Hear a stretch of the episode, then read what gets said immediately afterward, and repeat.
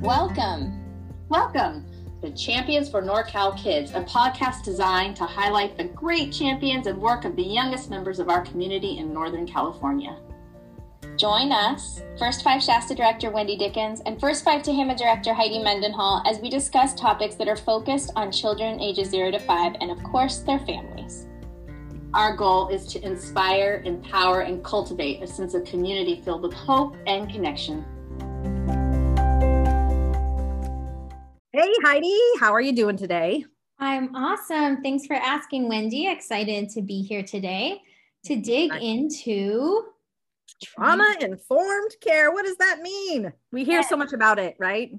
Yes, it's true. And it's really, um, you know, it's, it's not just the education sector, it's not just the mental health sector, behavioral health sector, but you really are starting to hear the word trauma informed care in almost, I mean, even the business sector, really, in workforce development.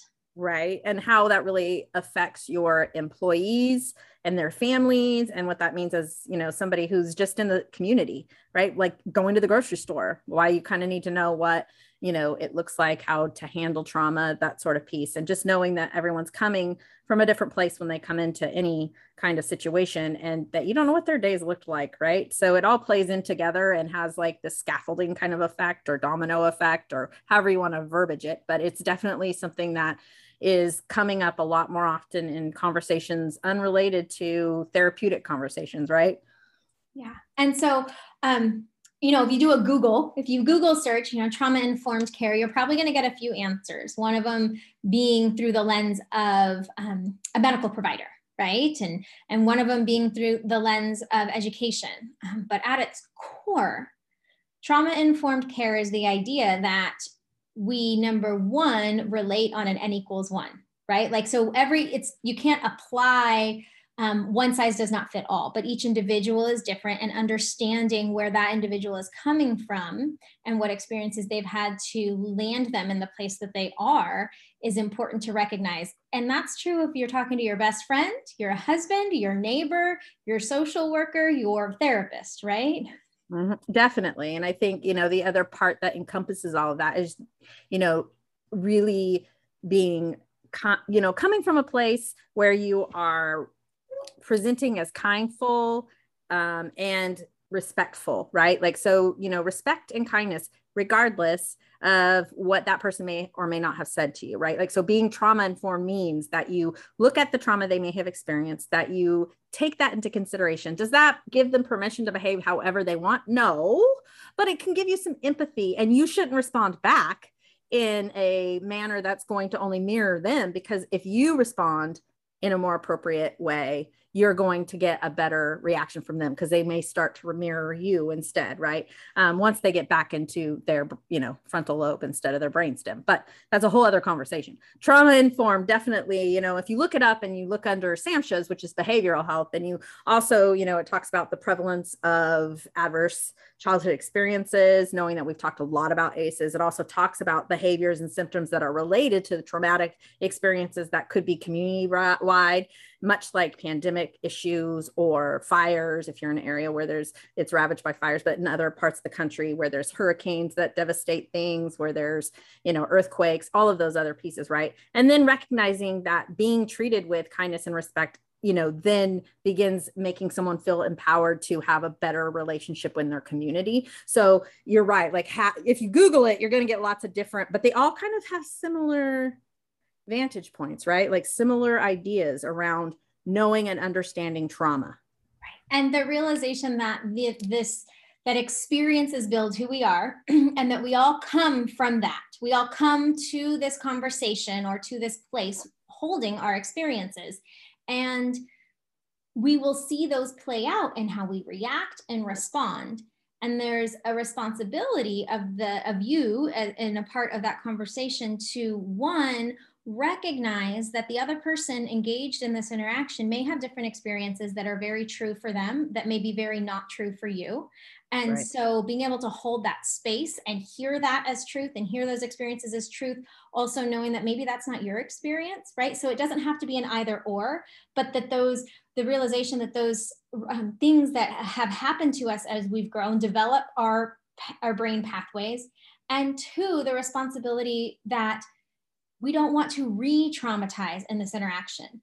And so often if our experiences are that the world doesn't give me what i need and that i am not heard and you this person comes with those realizations of that I'm never going to be heard and I'm never going to get my needs met. And they might come very strong and very attacking.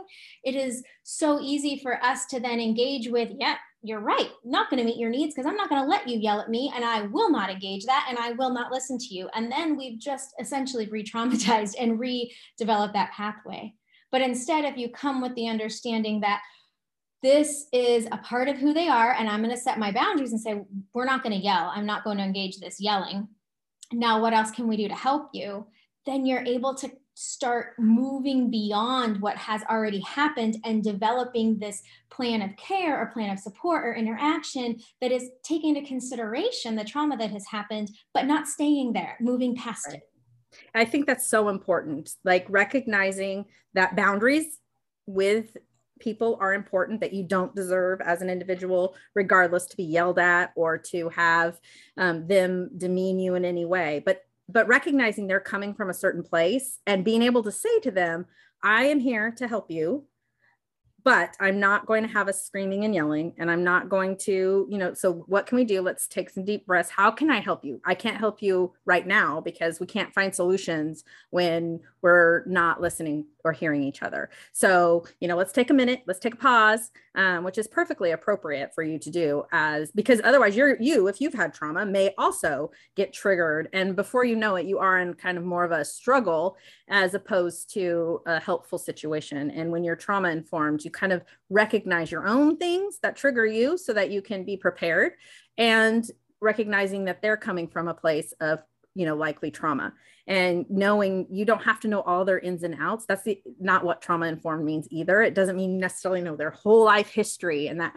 every traumatic event is yours to know. It just means that you know that their behavior was triggered most likely by a traumatic event. And the more respect we can show the more respect that's going to get infused into the community and they're going to feel empowered by the respect that you show. You know, one of the things that when I worked in child welfare, I heard over and over again when there were successful things, both as or as a social worker, as a supervisor, and as a program manager, was this idea that, you know what, I was best helped because they worked through me or they worked with me through that anger area, through that trauma that I had been experiencing. And I wasn't always nice.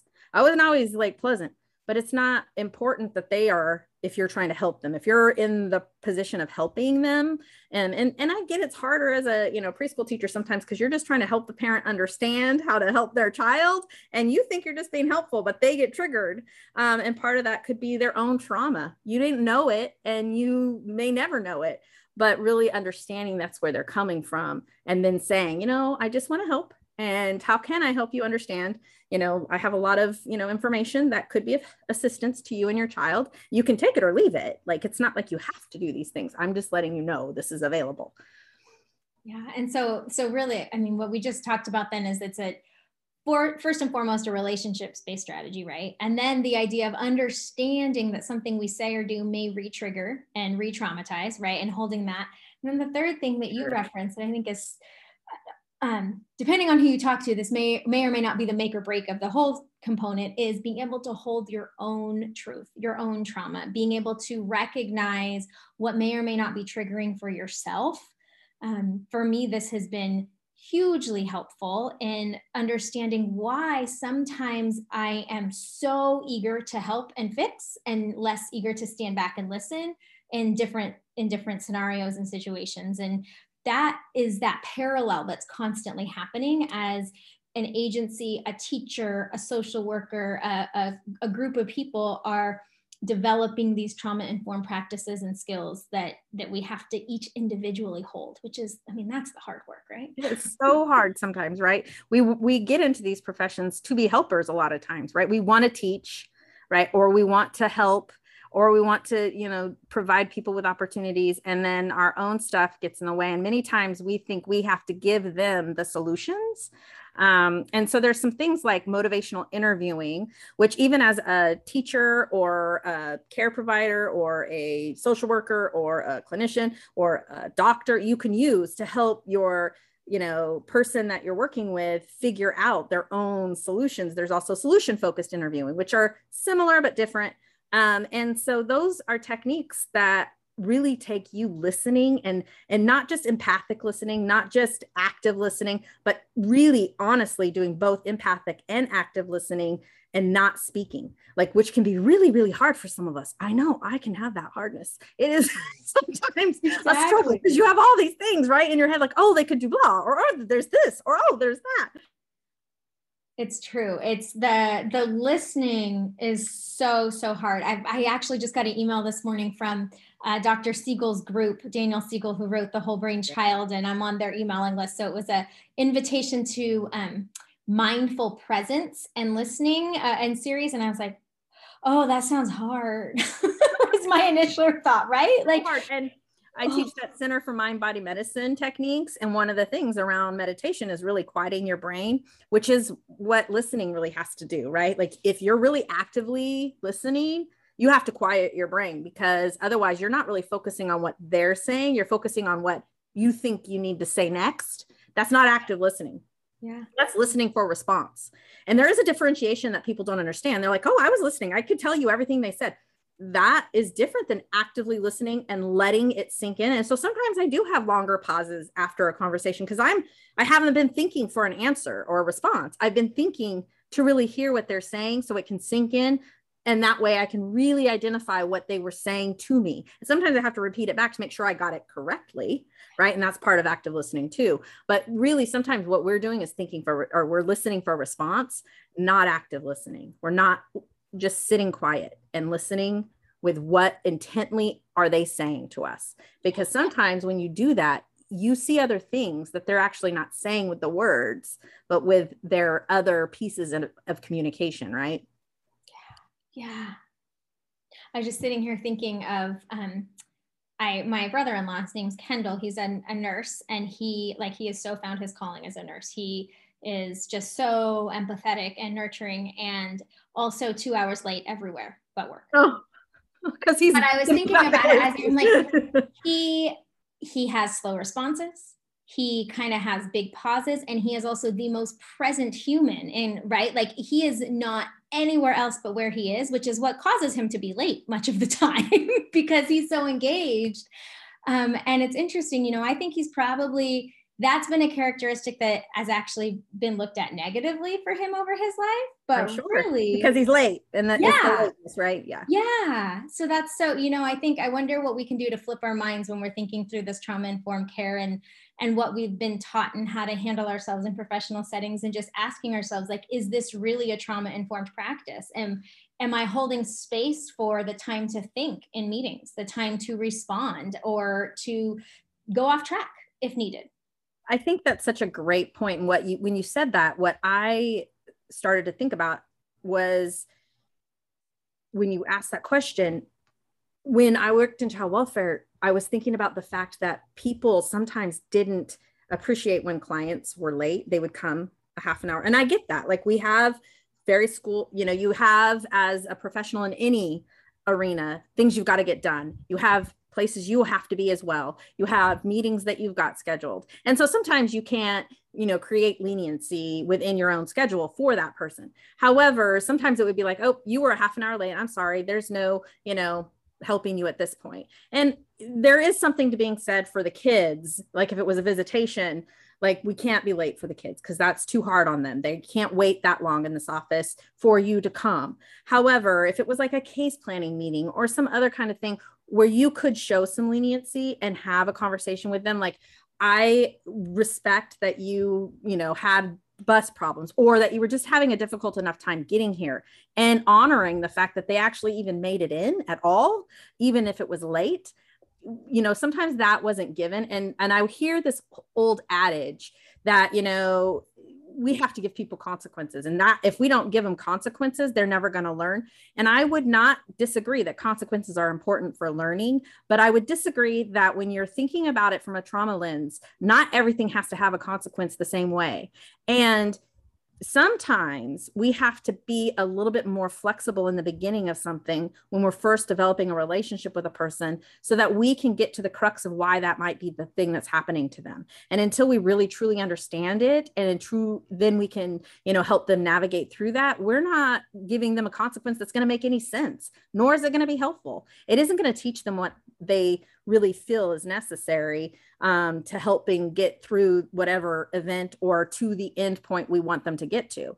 Um, so, you know, and then it goes back to me when I'm thinking about all of it, like discipline in particular, that becomes a huge hot button topic when you're talking about, you know, boundaries and discipline and consequences. Um, and I would again go back to trauma informed practice, even within that, right? Like, are you wanting the person to learn from a place of learning? Um, or are you just wanting to provide a harsh consequence because you think that they deserve to be punished? What is your true end in this? Is it punishment or is it learning? And I think that's the part for me where, as a society, I think we have to have rules. We have to have people who help enforce those rules, but we also have to have things that help people get past whatever deficiency they have. That's, you know, if you're stealing because your kids are hungry, as opposed to because you're just a thief that there's those are two different situations right? And if you're using drugs then sending you to prison probably isn't going to help you because they don't necessarily have drug treatment within the prison facilities. Is a drug treatment going to be better for you? So it like goes that's a trauma informed lens right? It's looking at it okay they can't why are they even using drugs like, what got them to that? What happened to you? What happened to you to get to you this point in life? Not what's well, wrong with you. Around what is our goal, right? Like, if your goal is to change behavior, then we want to do it through through what we know work, which we know that a trauma informed lens, considering what your past experiences are, then we can better find what's going to help change your behavior because then we know what we're going to point at. Like you're saying, what got you here, right? I think that is just so important that we ask ourselves, what's our goal? Mm-hmm. What's our goal? And asking people again, I'll go back and we said it a couple different times and or you know, probably more than a couple, probably ad nauseum. People are kind of probably hearing it. But what happened to you, not what's wrong with you, is a, a really important underlying concept, right? Like because that's really going to help you identify what the goal is. What happened to them is going to help you figure out what needs to happen next to help them with some of that, right? And again, they don't get to, you know, get away with being poorly behaved or away with stealing. What I am saying though is that we need to figure out what the goal is behind whatever intervention we're using, whether that be prison, because that's an intervention. And what people don't understand is like all of that's interventions. Those are consequences. But some are more punitive and punishment driven as opposed to learning and changing behavior driven. And what do we want for society? What do we want it to look like? What do we need it to be as far as different so that we have a society we don't feel? Because all of this like oh well i was spanked when i was a kid and it, it well it's not been effective for most of our community. I'm just saying most of the people that i came into contact with who were in the child welfare who would tell you their parents beat them or you know most of them not all of them um you know but that that they had like if they got in trouble there were spankings or there were other things that happened to them right? It was lack of consequences that help them learn. Well and that's i think another and this is something that you get deep into this conversation with the trauma informed idea too because if you aren't understanding why right if you if you don't dig into that our brain pathways are developed based on our experiences negative or positive and that influences how we think and feel and react then the uh the response might be well that's just too touchy feely or that's mushy gushy you're letting them off yeah. you're letting them yeah. off without consequence right but when you understand that if you address the brain development component of it we will be able to change behavior it shifts. And i think that's where we go we go to our own. That's that's that hold ourselves hold your own internal responses because i will say from personal experience i am 100% about learning how to do better as a parent period right? Growth always. And when i have to acknowledge that how i was raised may have not been the best there's a small piece of me that says no i was fine. I'm great. Why do i have to go there right because there must be a problem with me or my like the way my parents did things. No no one's blaming anyone. We're just saying there are advancements in knowledge and advancements in learning about brain development and human behavior just like we have advancements in technology. And so why not use what we know about the brain development and how trauma affects brains and how trauma affects behavior because of the brain and then come up with better solutions for those problems as opposed to just staying back in well it was fine for me. Why can't it be fine for you? You know and i think that when we're looking at trauma informed we also like we can get into systems that are pretty punitive to people who are not really as capable of getting to places on time or they right are, you know true the timeliness right? The timeliness is a huge punctuality and i'm not saying we just do away with punctuality because otherwise we'll never get anything done in certain arenas but we also have to understand that maybe there's a reason and maybe we figure out what that reason is and or put, build something in for like for example your you know brother-in-law you know the fact that he's so present is such a wonderful thing because it's really hard to find someone like that, right? It it's is. really hard to find somebody who's not on their phone sometimes, or even if they're present, they're not as present, right? Because they have right. their phone there, they're doing, you know, three conversations at one time, or they're thinking about what they want to say next. Like that is just a quality that is hard to find. But then he has this other piece that people find less than helpful, and that's he's late to things, right?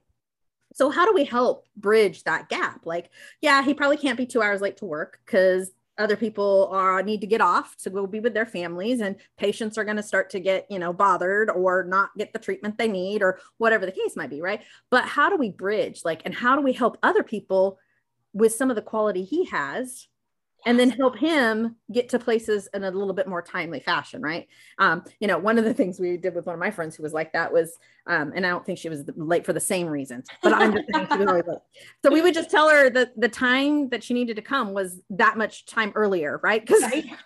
totally true. Because then she would be a little bit at least she'd be closer to on time that's but I think it's a good point. And so now I'm going to be mulling over how do we help that? How do we, because we want him to be present. We don't want to like discourage that. And that's great. And the fact that he's empathetic as a nurse and understanding and then like so present, like we don't want that to go away. We don't want to, you right. know, take that out of him, you know. I know.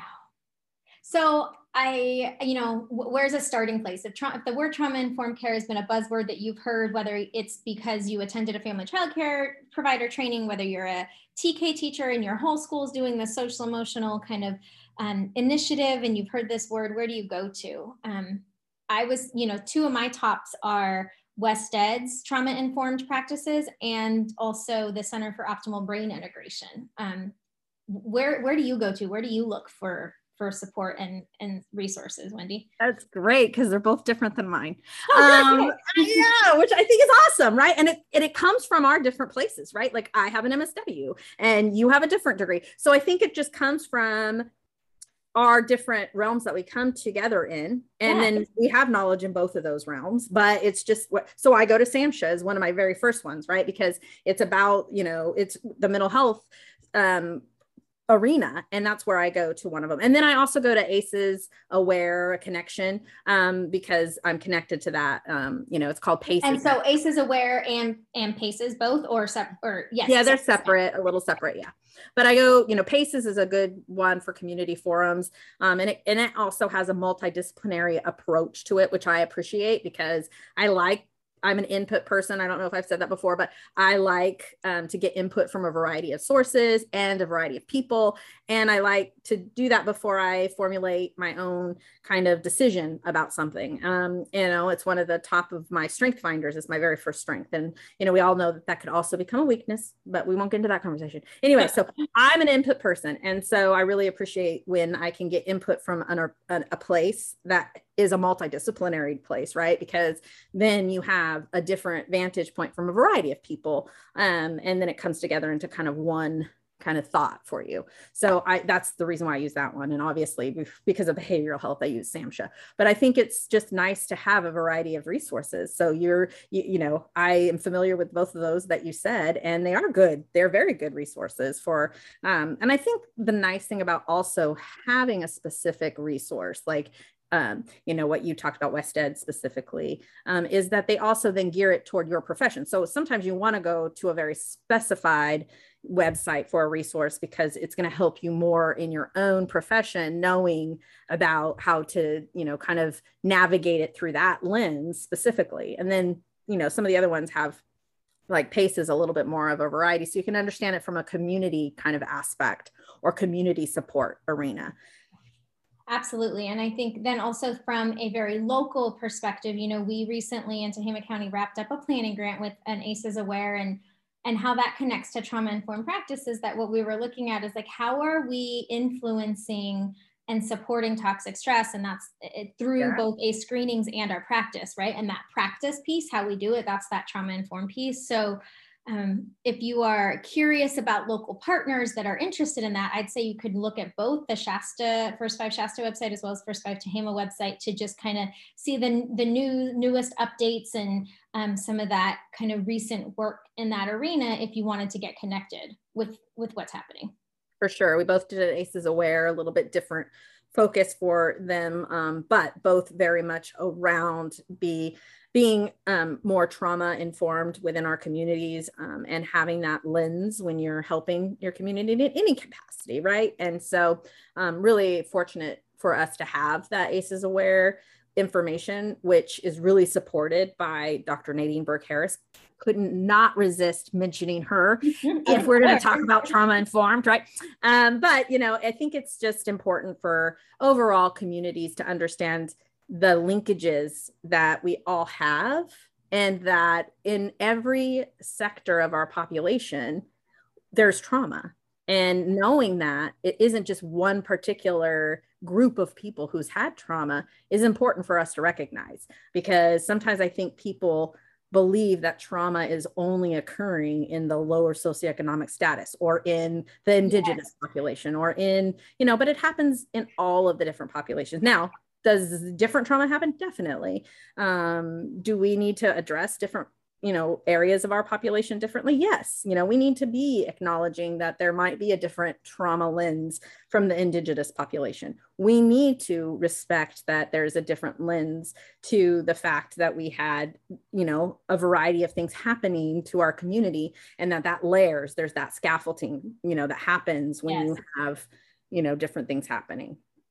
No, I think that that is, is so important to acknowledge that trauma knows no boundaries. It knows no boundaries with gender, race, ethnicity, demographics, right? And we can also see patterns and understand how trauma affects brains by looking at community based populations and, and understanding how we can layer on those supports, right? So it, we do have to understand it within a cultural context of your surroundings and not stereotype or believe that it is, you know, held there's some magic barrier and boundary that happens if you are of one of any particular category. So I think that's it's a common misperception. I agree. So when someone on the street asks you what's trauma informed, what's your like one sentence or two sentences that you tell them?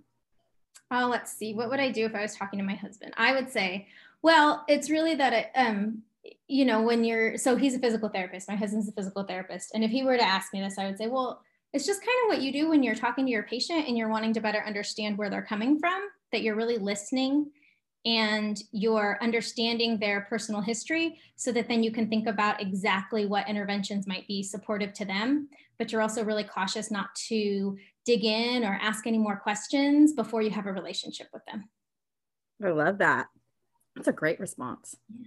I think that's. Now I'm going to go home and tell that to him. Thanks. Good. You should have written it down. Make him listen to the podcast. I know, right? oh. If you listen to this podcast, it, it sums it all up for you. No. um, you know, I think it's a it's a question that people ask, and they often say, "Well, what does trauma informed mean anyway?" You know, and you know, for my for me, it's similar, uh, not quite exactly, but you know, just knowing that someone's coming to your space and they have had their own history that could have had trauma involved and that they're going to react based on their own history and trauma to any given situation and and responding in a respectful way back to them because you don't know what they've been through and how they've been through it. And you don't really need to in that moment um, until you've developed that relationship and know that they may need support through different arenas right and so i love that you, you what you would say to your husband because i think it does get to the crux of it like you you you know you need to know enough to help them and but you're not going to dig in um, until you know you have that relationship. And even as a social worker in child welfare the first time i met somebody i might be talking about what situation brought them to the office right then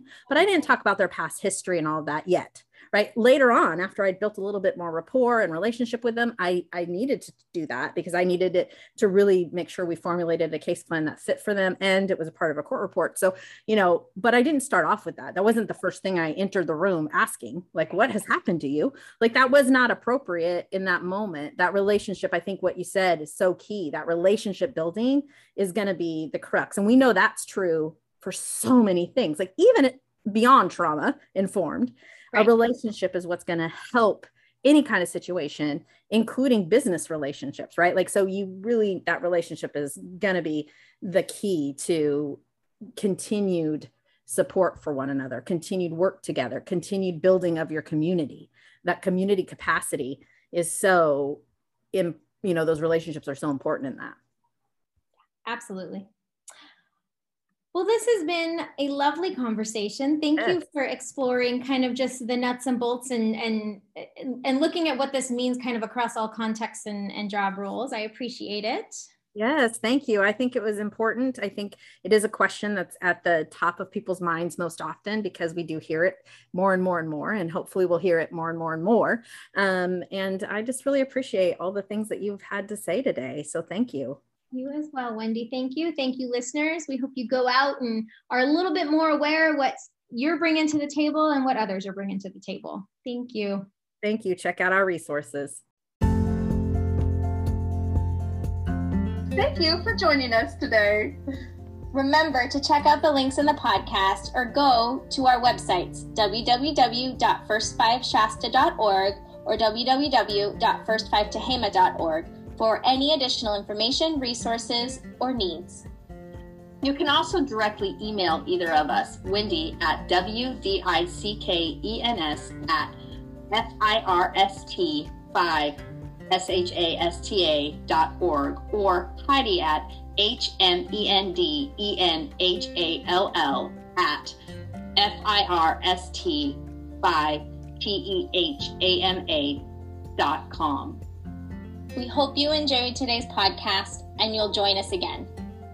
Remember, it only takes one person in a child's life to make the difference in building resiliency. Will you be that person?